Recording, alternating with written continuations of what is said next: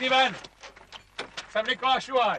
Nikola Šuhaj, podle jedněch brutální zločinec, podle druhých podkarpatský národní hrdina, kterého všichni školou povinní Češi znají z literárního díla spisovatele Ivana Olbrachta, o sobě dal zřejmě naposledy vědět právě před stolety.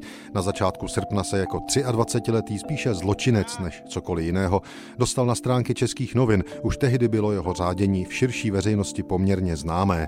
V Lidových novinách z osmého srpna devatenáct set dvacet jedna čteme: Nová Šuhajova loupež a vražda. Užhorod. V úterý objevila se opět Šuhajova banda nedaleko Volového a přepadla tři vozy se Židy jedoucími z trhu. Po krátkém vysvětlení je obrala o všechny peníze a Žida, který se bránil vydati utržené peníze, zastřelila. Přepadení se zúčastnil sám Šuhaj, který dosud uniká trestající spravedlnosti a o němž se opravdu tvoří pohádky, jako například, že byl v přestrojení v kavárně Koruna v Užhorodě a podobně. Maďaři a velmi mnozí Rusíni vidí v jeho odboji hrdinu, který má vysvoboditi ujařmené z panství Čechů. Šuhaj je nebezpečný zločinec, byť se halil do nimbu Jánošíkovského zbojnictví. Jeho odvaha a drzost, s jakými své činy páše, přímo provokují a není vyloučeno, že ho samého porazí.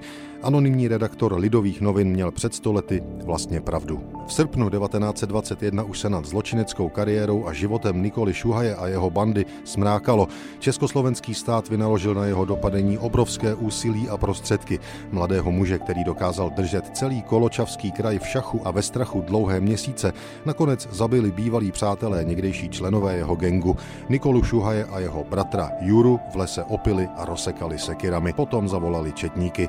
To se stalo týden a kousek po poslední loupeži šestnáctého srpna devatenáct set dvacet jedna.